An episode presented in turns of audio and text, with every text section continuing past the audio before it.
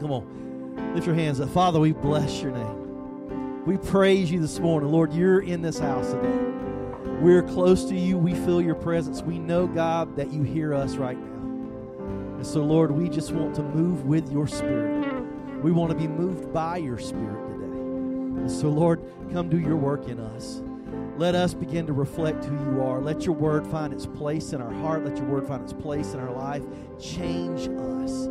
Let us begin to just look more and more and more like you every day and sound more and more like you every day. But Lord, for the next few minutes, God, we're attentive to your word. And so, Lord, pour into us.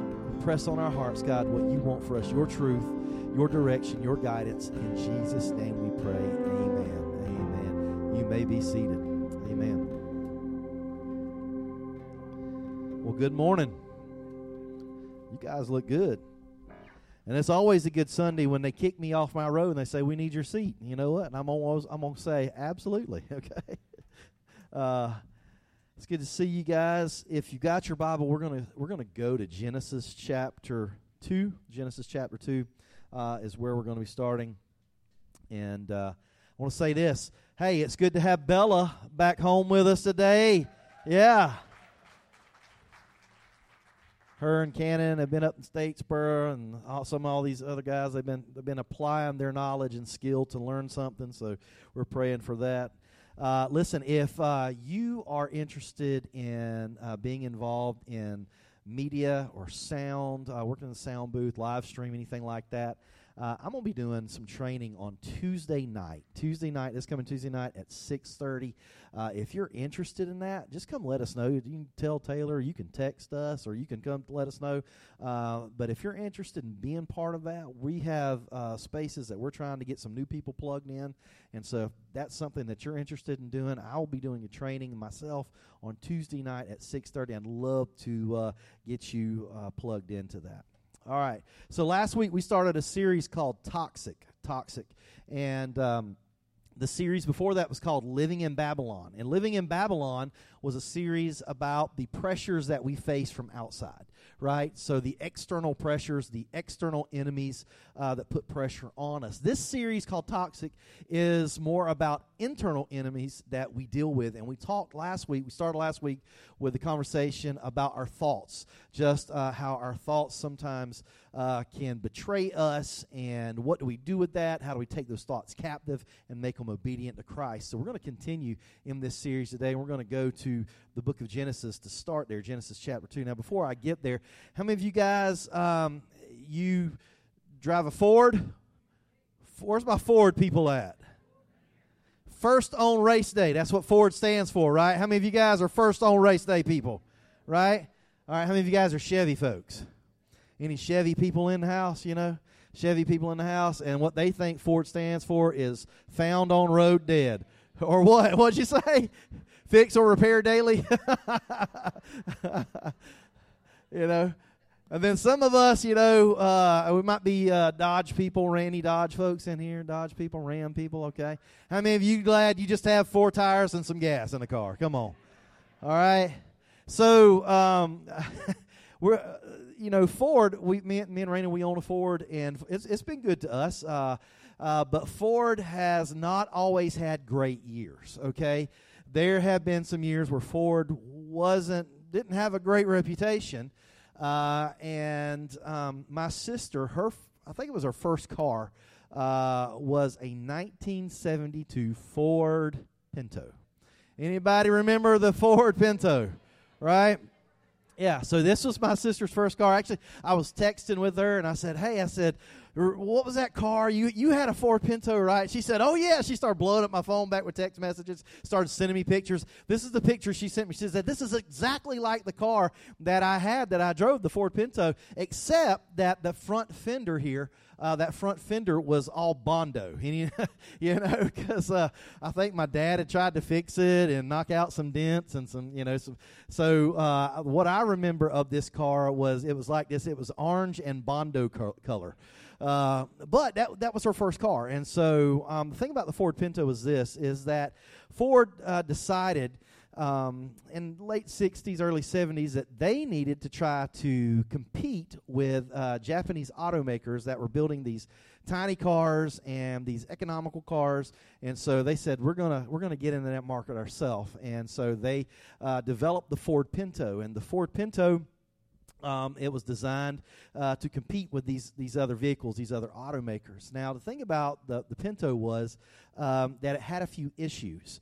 And uh, the issues that it had was that the gas tank uh, was right behind this bumper here. And uh, the way that that gas tank was positioned was there, there wasn't a whole lot of uh, protection for it if you got rear ended. And so if you got rear ended, it would shove some bolts right into the fuselage of that fuel tank, and uh, it could push that fuel tank up, rupturing the fuel tank uh, take spewing gas into the cab of the car, which is probably not a good thing. Um, and and people are a lot of people injured, right? And so um, Ford knew this, and they covered it up. Right? They they buried it basically. They uh, they said, "Hey, listen, let's uh, let's just kind of cover this up." Now, what the the crazy thing about this was, it would have cost them eleven dollars per vehicle build to fix the issue. $11, $11 more per vehicle would have covered uh, the issue that they had. And so, if I, I, I went and looked at the estimates, uh, I think there were just just under 400,000 Pintos that first year that they came out. Just under 400,000 Pintos sold, um, and it would have been about a four million dollar, just a little about about four million dollars. It would have cost Ford to repair these vehicles. They didn't. They covered it up. People got hurt. Pe- some people got killed. And so there were lawsuits brought against Ford Motor Company, and it became a big black eye on Ford Motor Company for a long time. Uh, and it actually wound up costing them over a $100 million in lawsuits, right? And, and so what could, what could have been covered by spending another $11 on a car right? And, and about $4 million in that first year now is, is costing them over $100 million. And it cost them more than just that, it cost them their reputation as a car, car maker, right? And, and so the Pinto has been laughable. People would. Uh, talk about, hey, uh, this one lady I saw in the car, she had painted on the back of the car, don't follow too close, I'm explosive, right? Uh, that was what she had on the on the trunk. So you know, this was a bad cover up for them. Um, and so that was one of the worst cover ups that we've seen in history in, in, in America. Uh, but we have cover ups that happen every day, and that happens in, in our lives. There are things that we tend to cover up in our lives that are not good. There are things that we tend to cover up and try to hide and not deal with, and we try to push it away and say, it'll be all right, it'll be okay. And it's not. It's not all right, and it's not okay. And God looks at our life and says, You got to deal with that. You got to deal with that. And so this morning we're going to deal with uh, with that, and we're going to go to Genesis chapter two, and uh, we're going to start reading the very last verse of Genesis chapter two. Is a this is a this is a verse that I read uh, during marriage ceremonies, and I read a part about the man and wife coming together, and then you get to this verse, and it gets a little bit awkward, right? Uh, because this verse this is what it said: Adam and his wife were both naked. Come on, somebody. Adam and his wife were both naked, and they felt no shame. Come on, how many of you guys say, I wish that could be the case for me today, right? I wish I could feel no shame, right? But they were both naked and they felt no shame. Now, it's interesting because the very next sentence goes into, it seems like it breaks and launches into another story, but this is like a connector piece. And this is, this is important that Adam and Eve, they had no shame in this relationship. They had no shame in the garden. They had no shame in their walk with God. And, and so they had relationship, and they didn't even know what that was until we turn the page and go to the next verse and, and ver- chapter 3, beginning in verse 1, it says, And now the serpent was more crafty than any of the wild animals that the Lord God had made. And he said to the woman, Did God really say, You must not eat from any tree in the garden?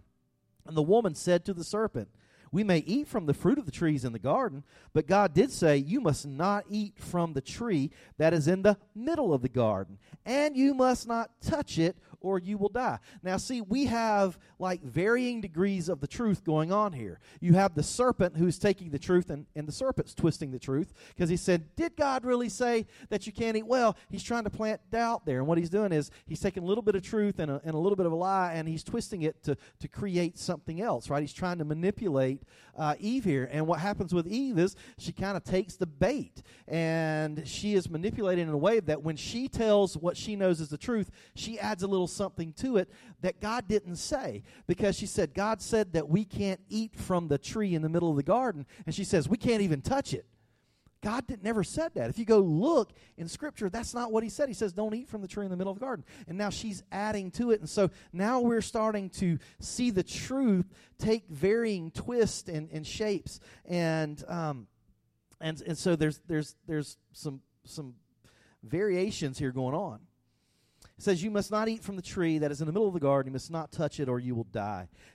Serpent said to her, says, You will surely not die. The serpent said to the woman, For God knows that when you eat of it, your eyes will be open, and you will be like God, knowing good and evil. And when the woman saw that the fruit of the tree was good for food, and pleasing to the eye, and also desirable for gaining wisdom, she took some and ate it.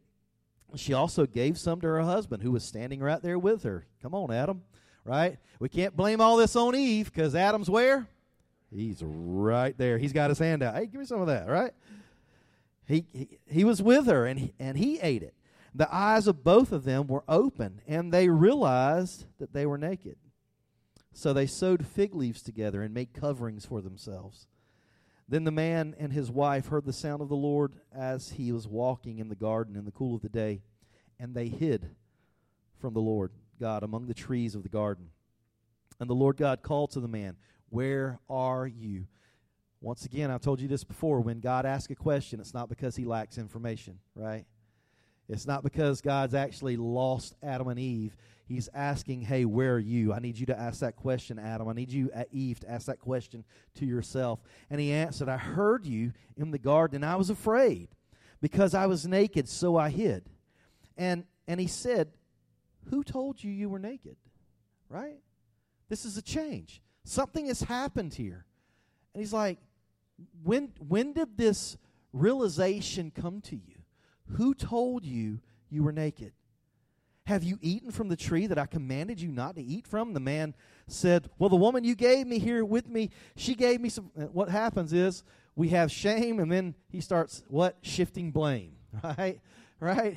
And that's what happens to us today. We we experience shame and then we, we start shifting blame around. Now, I just really want to focus on this last part here where he asked him that question Hey, who told you you were naked? Who told you this?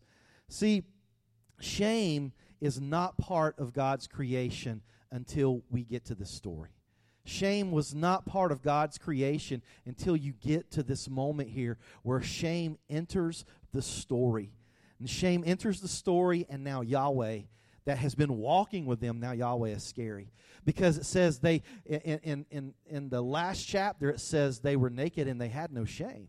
Now it says, I hid myself, right? They're, they're living in shame at this point. And that word, that Hebrew word uh, for shame is the Hebrew word bush. And bush, it goes much farther than just having shame or embarrassment. Anybody ever been embarrassed? Right. Yeah, I've been embarrassed before, right? And so, but it goes much, much farther and much, much farther beyond just having embarrassment. It goes to the point of feeling exploited and exposed. It, it, it goes to the point of having a deep fear of this exploitation and exposure. They have been exploited and now they're exposed. And so what they what they did was they hid themselves, right? They hid themselves. And so that's what shame does. It enters into the story here in into uh, chapter 3. They were afraid, and it's much more than embarrassment. See, what shame does is this shame makes you feel defective. Shame makes you feel defective. Shame uh, says once you're defiled, you can't be redeemed. That's what shame says. That once you go there, there's no coming back. This is just who you are now. That's, that's what you're going to carry around. Once, once you're there, shame says, once you're defiled, you can't be redeemed. It makes you feel defective. See, we, we look at shame, and shame is a little bit different than guilt because this is what guilt is. Guilt is this guilt is I did something bad or I made a bad choice, right? You felt guilty before, you've done this.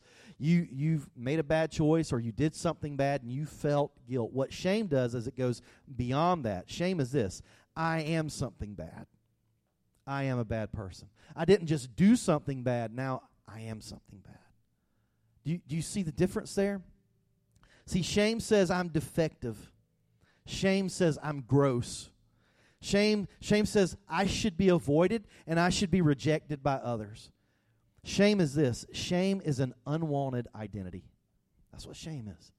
It's an identity that we take on, but we don't want it. We don't want to be that person, but that's that's what we think. That's the lie that's been sold to us is that yep, this is who you are. This is this is what you've done and this is who you are now, so you need to just kind of live in this.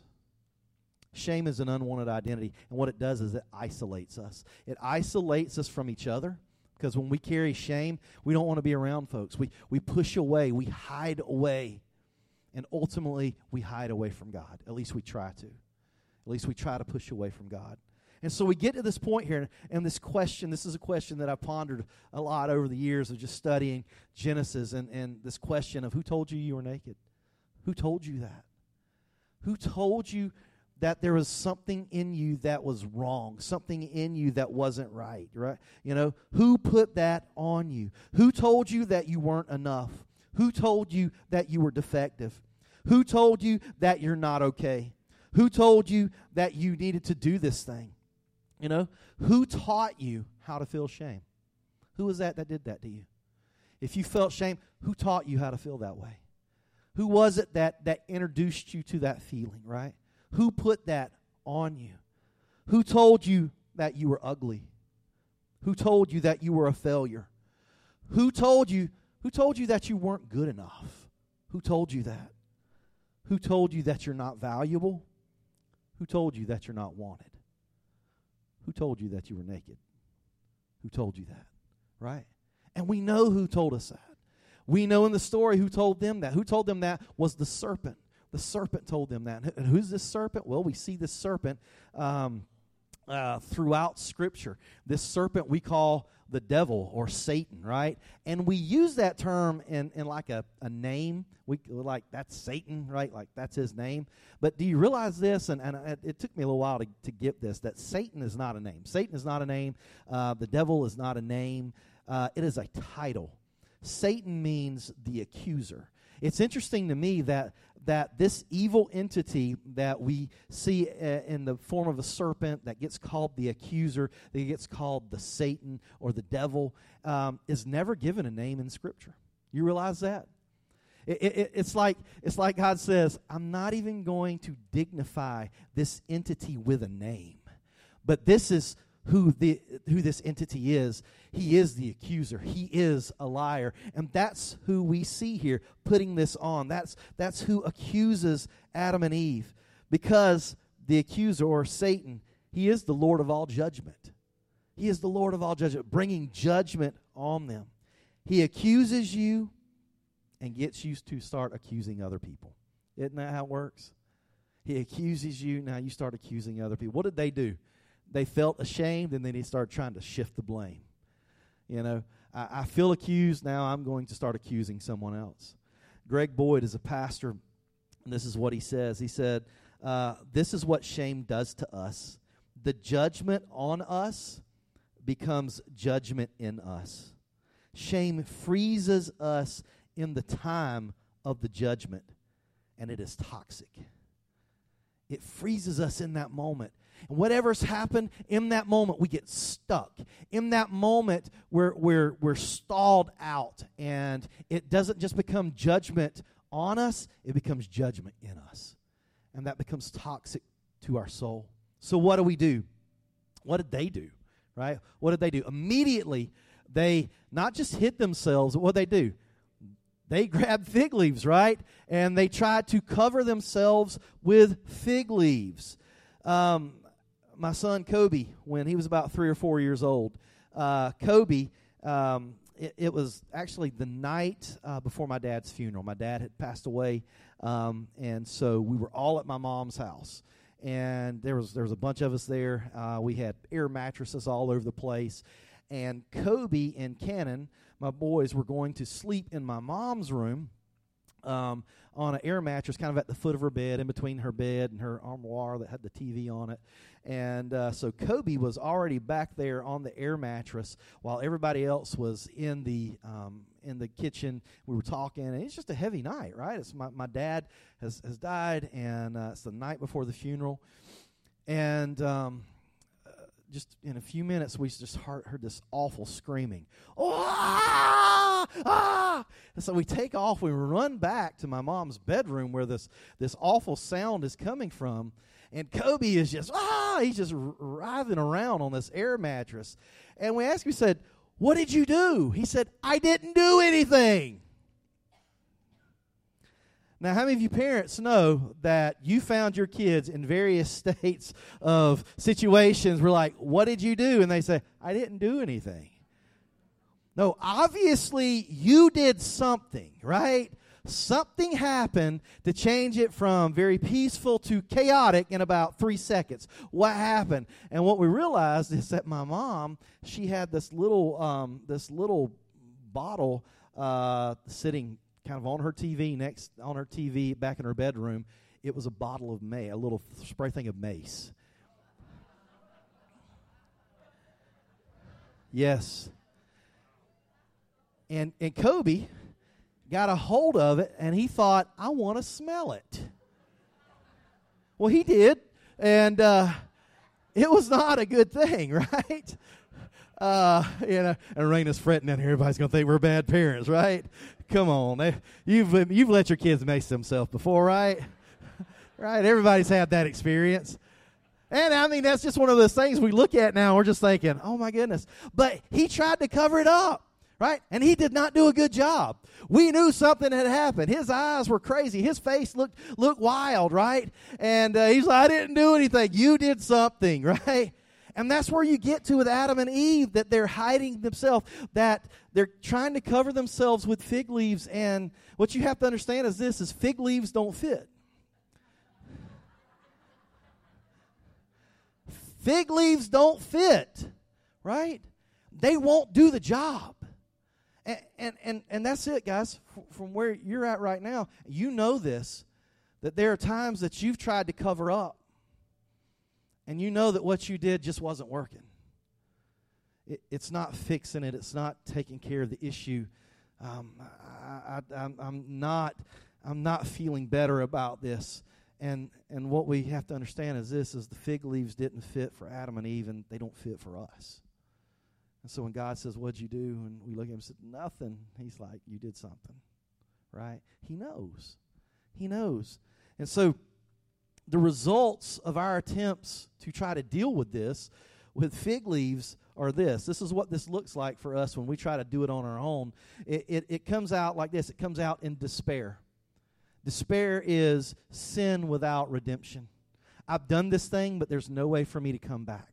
That's what despair is. It is sin without redemption. It is self-loathing, you know, where we just we just hate ourselves. Self-loathing is is confession without forgiveness. I've told you what I've done, but there's no place for me to go with that. So I've confessed, but man, I, everybody knows my story, and it's just wild. And I just, uh, there's no forgiveness there. It's anxiety. Anxiety is knowledge without hope or direction. There, you're anxious because you know, although you know what's happening, you know what's going on, you don't know where to go. You don't know what to do with this. And so it leaves us in despair. It leaves us in self loathing. It leaves us with anxiety. And I'm so glad. I'm so glad that this story is here because God deals with their shame. God deals with their covering. Actually, we need to be covered, right? We need a covering, but it's not a covering that we make. Actually, God does come into to uh, the story and rescues them and covers them himself and we see that that God begins to cover people all throughout Scripture. Actually, Jesus deals with our shame in this way. Jesus steps into our nakedness, Jesus steps into our shame and Jesus begins to reverse the curse for us. That's what happens. Jesus begins to reverse the curse and he steps in to cover us. And so you have to know this that Jesus has you covered, right? If you want to know who's covering you, Jesus has us covered. I can't cover myself. My lies can't cover this up. Who has me covered? God will cover me. Jesus will cover me. Jesus steps into where I'm at. He begins to reverse this curse. Hebrews chapter 12, verse 1. Some of you guys may know this, this passage. It says, Therefore, since we are surrounded by such a great a cloud of witnesses, let us throw off everything that hinders and the sin that so easily entangles, and let us run with perseverance the race marked out for us, fixing our eyes where? On Jesus. Not on us, not on our poor attempts, not on our fig leaves, not on our cover ups, right? That, that don't even cover anything up, that don't fix anything. We fix our eyes on Jesus, the pioneer and the perfecter of faith. For the joy set before him, he endured the cross, scorning its shame. What he did was when he went to the cross, he didn't just go to the cross and take pain for us, he took our humiliation. See, the cross was a Roman instrument of execution, but it was not just invented to inflict pain, it was invented to tear you down and degrade you. It was, it was invented to expose you, right? And so they would strip them naked. They would put them on uh, this cross. or Before they would get to the cross, they would make them walk through, through crowds naked. And people would mock them and, and make fun of them, make fun of their genitalia, and, and just, just tear them down. I want you to think about that. How shameful that would be. Jesus took that for us.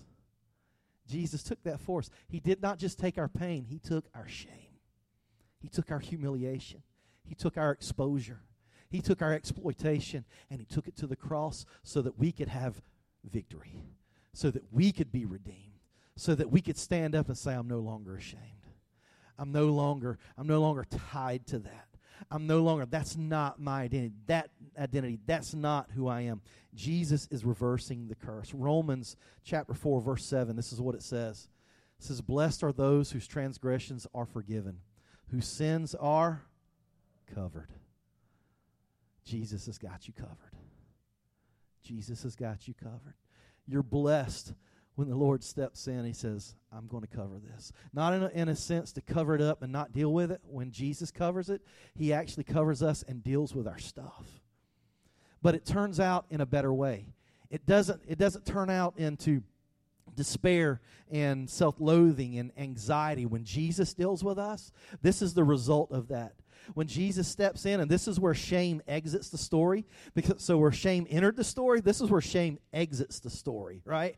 Shame exits the story because Jesus, when he deals with us and covers us, this is the result of that. There's hope. Because sin there's there's sin has a redemption, right? It's not just I did this thing and there's nowhere to go. I did this thing and I went to Jesus. And he's re- he's redeeming me. He's taking my sin and he's taking my shame. When, when I go to Jesus, there's joy because then I can confess. I can confess what's happened, what's been done, and I can be forgiven. I can find freedom in that. Then I can have hope and joy, and I can have what? I can have peace. Because even though I know what I've done, I have the knowledge of what's happened, I have a hope and a direction of where God's taken me. That's all right. I know what's happened, but I know what he's he's already done, and I know what he's where, where he's taken me. Right. This is what we have. This is the result of that hope, joy, and peace. Jesus says, "My peace I give to you. My peace I leave with you, not as the world gives." Because they don't understand this. They don't understand the cover up. They're not equipped to cover that, right? But I am. He says, I give you something much, much better, much greater. It's redeeming. It's hope, joy, and peace. I'm going to ask somebody to come play. What Jesus does is this is he restores our true identity. Right? If shame, if shame is an unwanted identity, if shame is that identity that we carry around, we don't want that. I don't want to be known like that, but that man, that's who I am, and that's just what I that's what I carry around, and uh, that's just that's just me. Jesus helps us see the real us, Jesus takes that from us. He says, Give me your shame.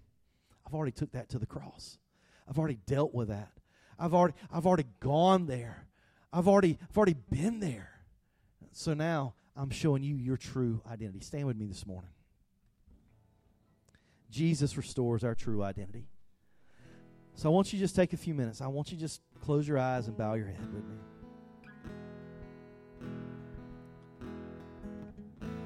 And maybe, maybe, maybe, maybe you you've been carrying this around. Maybe you've been carrying around these internal enemies. Maybe this thing has been killing you because you've been carrying this and it's an unwanted identity. Something that's happened, something that's been done. Maybe somebody who, who told you you were naked, who told you you were not valuable, who, were, who told you you were unwanted. That's the accuser, and he's, he's not just an accuser, he's a liar. Jesus says, You are valuable, you are wanted. I have a good plan for you. I've gone to the cross so that you don't have to have shame, but you can have victory over the shame. And you can find that new identity, a true identity. That's what I've done. So if that's you, you just say, Man, I, I, I want to know that. I want to step into that new identity. Just slip your hand up right now. I just want to pray for you. Thank you. Anybody else say, Man, I've just been carrying stuff. And this stuff is killing me on the inside. I want to lay it down. Just, just slip your hand up right. I just want to pray for you. The things that I've been carrying on my shoulders, it's been eating at me. I just, man, I just I want to lay this down. I want to kill the thing that's killing me. Right? I want to get this out. So, Lord, we come to you right now. Lord, you're meeting us here. Holy Spirit, you are here in full power. Holy Spirit, you are here and you are dealing with hearts right now. Somebody who's been carrying this baggage and carrying this load, somebody who has had this identity thrust on them that they don't want. Lord, right now, begin to break it. Right now, begin to set people free. Right now, Lord, I pray that as we take on your truth, we begin to see ourselves in a different light. We begin to see ourselves through different eyes. We begin to see your truth take the place of the lies that we've been living. Lord, this morning I pray that you begin to kill the thing that's been killing us. Kill this thing on the inside of us that's held us back and held us down. It's told us we're not good. It's told us we're not wanted. It to- it's told us we're not valuable. Lord, you tell us the truth. You restore our identity, our true identity. So, Lord, that's what we pray right now. Restore to us hope, restore to us joy, restore to us peace, restore to us life. Restore us, Lord, I pray, right now. Do a work of restoration in us. Do a re- work of restoration in hearts right now and minds right now as we just begin to release this junk this right.